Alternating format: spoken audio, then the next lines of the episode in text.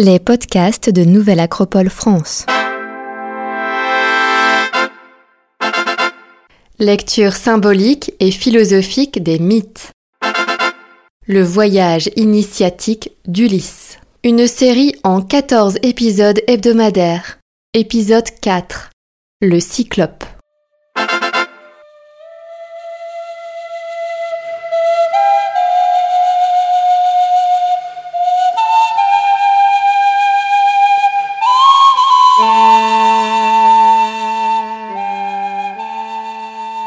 Héros doit savoir d'où il vient, où il va, et doit pouvoir décrire sa patrie, son foyer, son royaume et son île. On ne saurait pas vivre à moins de s'affirmer héritier d'un passé, enfant de quelque part. Homère, l'Odyssée.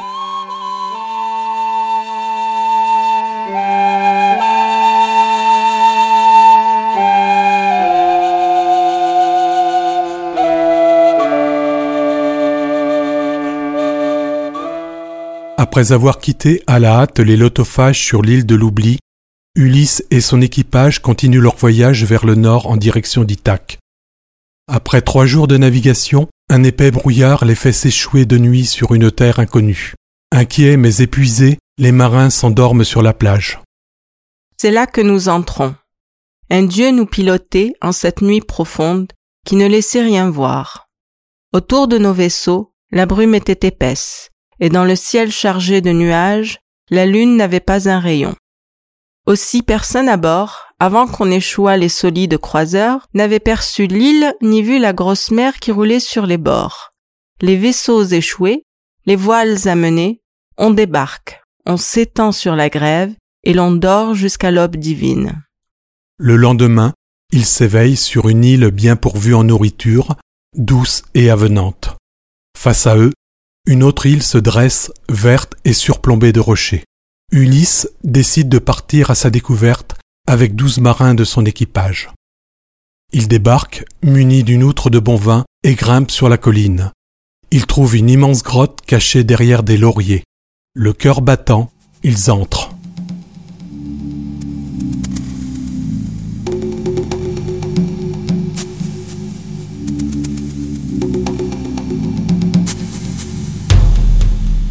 C'est là que notre monstre humain avait son gîte.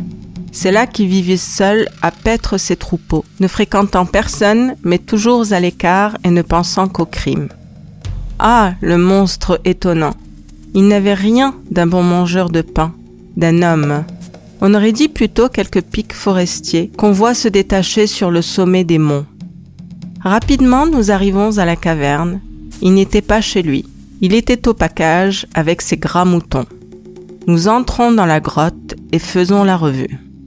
La caverne est remplie de victuailles, d'agneaux et de chevreaux.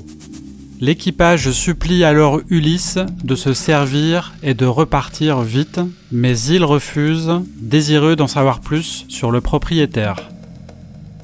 L'équipage apeuré allume un feu et mange quelques fromages dans l'angoisse du retour du propriétaire des lieux.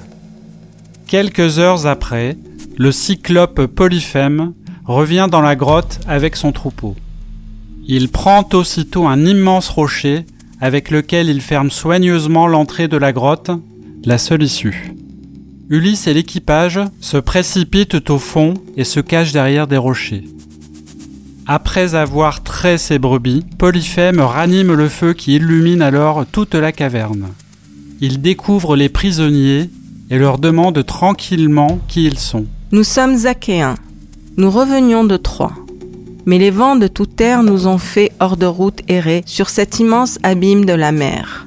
Quand nous comptions rentrer, quel chemin Quel voyage pour venir jusqu'ici? C'est Zeus assurément qui l'avait décidé. D'Agamemnon, nous avons eu l'honneur de servir cet Atride dont le nom n'a plus d'égal sous les cieux. Si grande était la ville qu'il pilla jusqu'au sol, et si nombreux les gens dont il causa la perte. Nous voici maintenant chez toi, à tes genoux, espérant recevoir ton hospitalité et quelques-uns des présents que l'on se fait entre autres. Crains les dieux, brave ami, tu vois des suppliants, Zeus est l'hospitalier qui amène les hôtes et veut qu'on les respecte. Polyphème, le cyclope, réplique avec sarcasme qu'il ne craint pas les dieux, qu'il épargnera les captifs si le cœur lui en dit, et lui réclame d'indiquer où il a caché son navire. Ulysse explique que son navire est détruit. Alors, d'un bond, le cyclope furieux saisit deux marins, les fracasse contre le sol et les dévore tout entiers, puis, repu, il s'allonge et s'endort.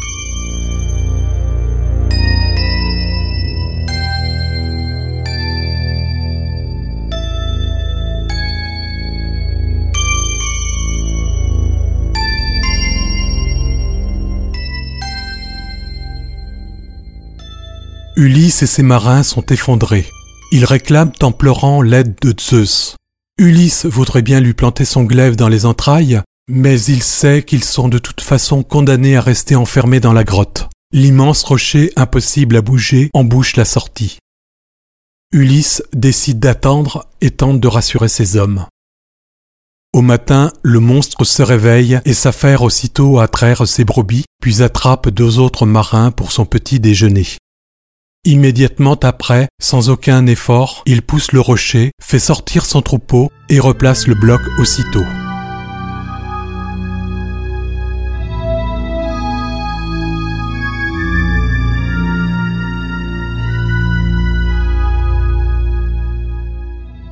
Les marins enfermés sont désespérés, mais Ulysse prépare sa vengeance. Il trouve dans la grotte un pieu très long qui servait de massue au cyclope. Il les pointe, le durcit au feu, le cache sous le fumier et explique ensuite son projet aux marins. Au retour de Polyphème, Ulysse et ses hommes se tiennent prêts. De nouveau, le cyclope tresse ses brebis, puis se précipite sur deux pauvres marins et les engloutit. Ulysse s'approche alors et propose à Polyphème la grande outre de vin précieux qu'il avait reçue du prêtre d'Apollon chez les Kikones. Le géant la saisit la vide d'un trait et en réclame encore. À demi ivre, Polyphème demande quel est le nom de celui qu'il décide de manger en dernier pour le remercier du vin. Ulysse lui répond Personne. Je m'appelle Personne. Le vin achève son ouvrage, Polyphème titube et s'affale de tout son long dans un profond sommeil. Alors, Ulysse et ses marins restants dressent le pieu acéré et de toute leur force le plongent profondément dans l'œil unique du monstre. Polyphème, aveuglé, hurle de douleur et appelle ses frères cyclopes à l'aide. Polyphème, pourquoi ces cris d'accablement? Pourquoi nous réveiller en pleine nuit divine? Serait-ce ton troupeau qu'un mortel vient de prendre? Est-ce toi que l'on tue par la ruse ou la force? De sa plus grosse voix, Polyphème criait du fond de la caverne. La ruse, mes amis, la ruse, et non la force. Et qui me tue? Personne. Les autres de répondre avec ces mots zélés. Personne? Contre toi, pas de force? Tout seul. C'est alors quelque mal qui vient du grand Zeus, et nous n'y pouvons rien. Invoque Poséidon, notre roi, notre père. À ces mots, ils s'en vont, et je riais tout bas. C'est mon nom de personne et mon Père Saint-Esprit qui l'avait abusé.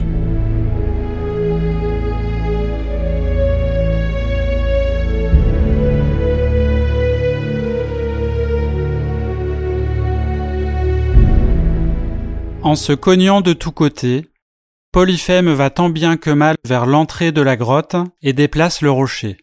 Il s'assure en tâtonnant qu'aucun homme ne sorte de sa caverne. C'est alors qu'Ulysse a une nouvelle idée. Il accroche ses hommes sous le ventre des béliers à l'épaisse toison. Les béliers sortent à leur habitude. Polyphème touche le dos des béliers sans rien remarquer. Une fois arrivés au bateau, Ulysse et ses hommes appareillent rapidement pour rejoindre le reste des équipages. Et une fois hors d'atteinte, notre héros crie à Polyphème qu'il est Ulysse, fils de Laerte, le pilleur de Troie, l'homme d'Ithaque qu'il a aveuglé. Polyphème, fou de rage, arrache le sommet d'une montagne et la lance à l'aveuglette en direction de la voie d'Ulysse sans atteindre le bateau. Au comble de la douleur et du désespoir, Polyphème invoque son père Poséidon, dieu de la mer et des océans, pour maudire Ulysse, l'accabler de douleur et l'empêcher de revoir Ithaque. En pleurant les amis, la flotte au complet quitte l'île des géants à l'œil unique, les cales pleines des moutons de Polyphème.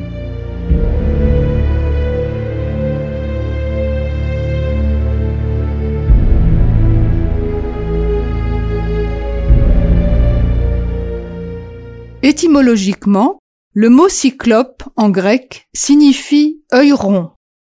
Du point de vue symbolique, l'existence de races de géants préhumains est mentionnée dans d'autres traditions ancestrales en Inde, en Amérique du Sud et en Europe. Dans certains cas, on leur attribue les constructions appelées à juste titre cyclopéennes. Il est également possible que l'œil géant soit l'allégorie de la bouche d'un volcan. Dans tous les cas, les géants font référence à un stade d'évolution de l'humanité au cours duquel leurs imperfections les enchaînent au monde matériel. Le cyclope se confronte à un collectif civilisé qui réussit à le vaincre par l'intelligence plus que par la force. Polyphème est associé aux forces chtoniennes. Ulysse et ses marins représentent le monde diurne, solaire. En même temps qu'Ulysse tue cette créature mi-animale, mi-humaine, il perd symboliquement son identité en se faisant appeler personne. C'est le processus initiatique qui impose ce dépouillement. Il devra s'y reprendre à plusieurs fois avant de se détacher de son passé et de retrouver son nom purifié du poids de ses actions. Comme à chaque fois, des marins y laissent leur vie. Ces pertes douloureuses représentent justement la vieille peau d'Ulysse qui est en train de tomber. C'est un nouveau dépouillement. Selon la géographie sacrée, dans cette étape, Ulysse arrive du pays des Lotophages, au sud, et se dirige vers l'île du Cyclope, au nord. Perdre le nord est l'expression populaire pour indiquer qu'on est dérouté par les événements. C'est ce qui arrive à Ulysse lorsque le brouillard et la nuit le font s'échouer chez les cyclopes. Pour lui, ce brouillard et cette nuit sont d'ordre psychologique. Les trois dominantes symboliques de cette étape sont donc la grotte, le brouillard et la nuit.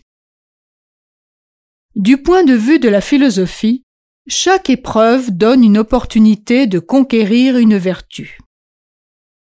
Dans cet épisode, Ulysse a usé de courage et de ruse pour vaincre le cyclope. La difficulté rencontrée, d'apparence insurmontable, lui permet de faire émerger de nouveaux moyens. Mais malgré sa ruse, et après avoir vaincu le cyclope, Ulysse est débordé par son orgueil. Il provoque le cyclope et déchaîne ainsi la colère de Poséidon.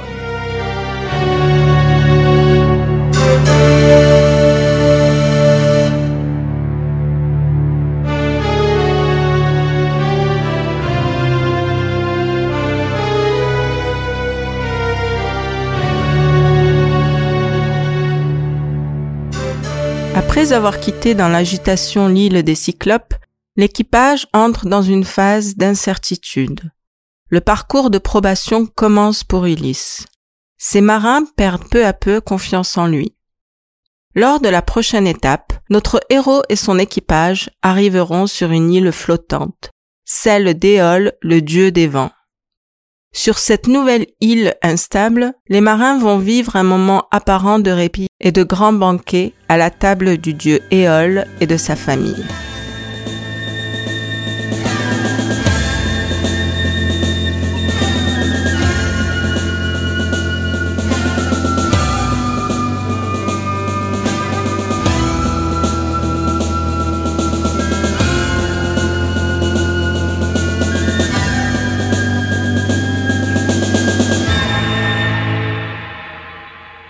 Série réalisée par les membres de l'école de philosophie Nouvelle Acropole de Lyon, musique originale du groupe Méluse.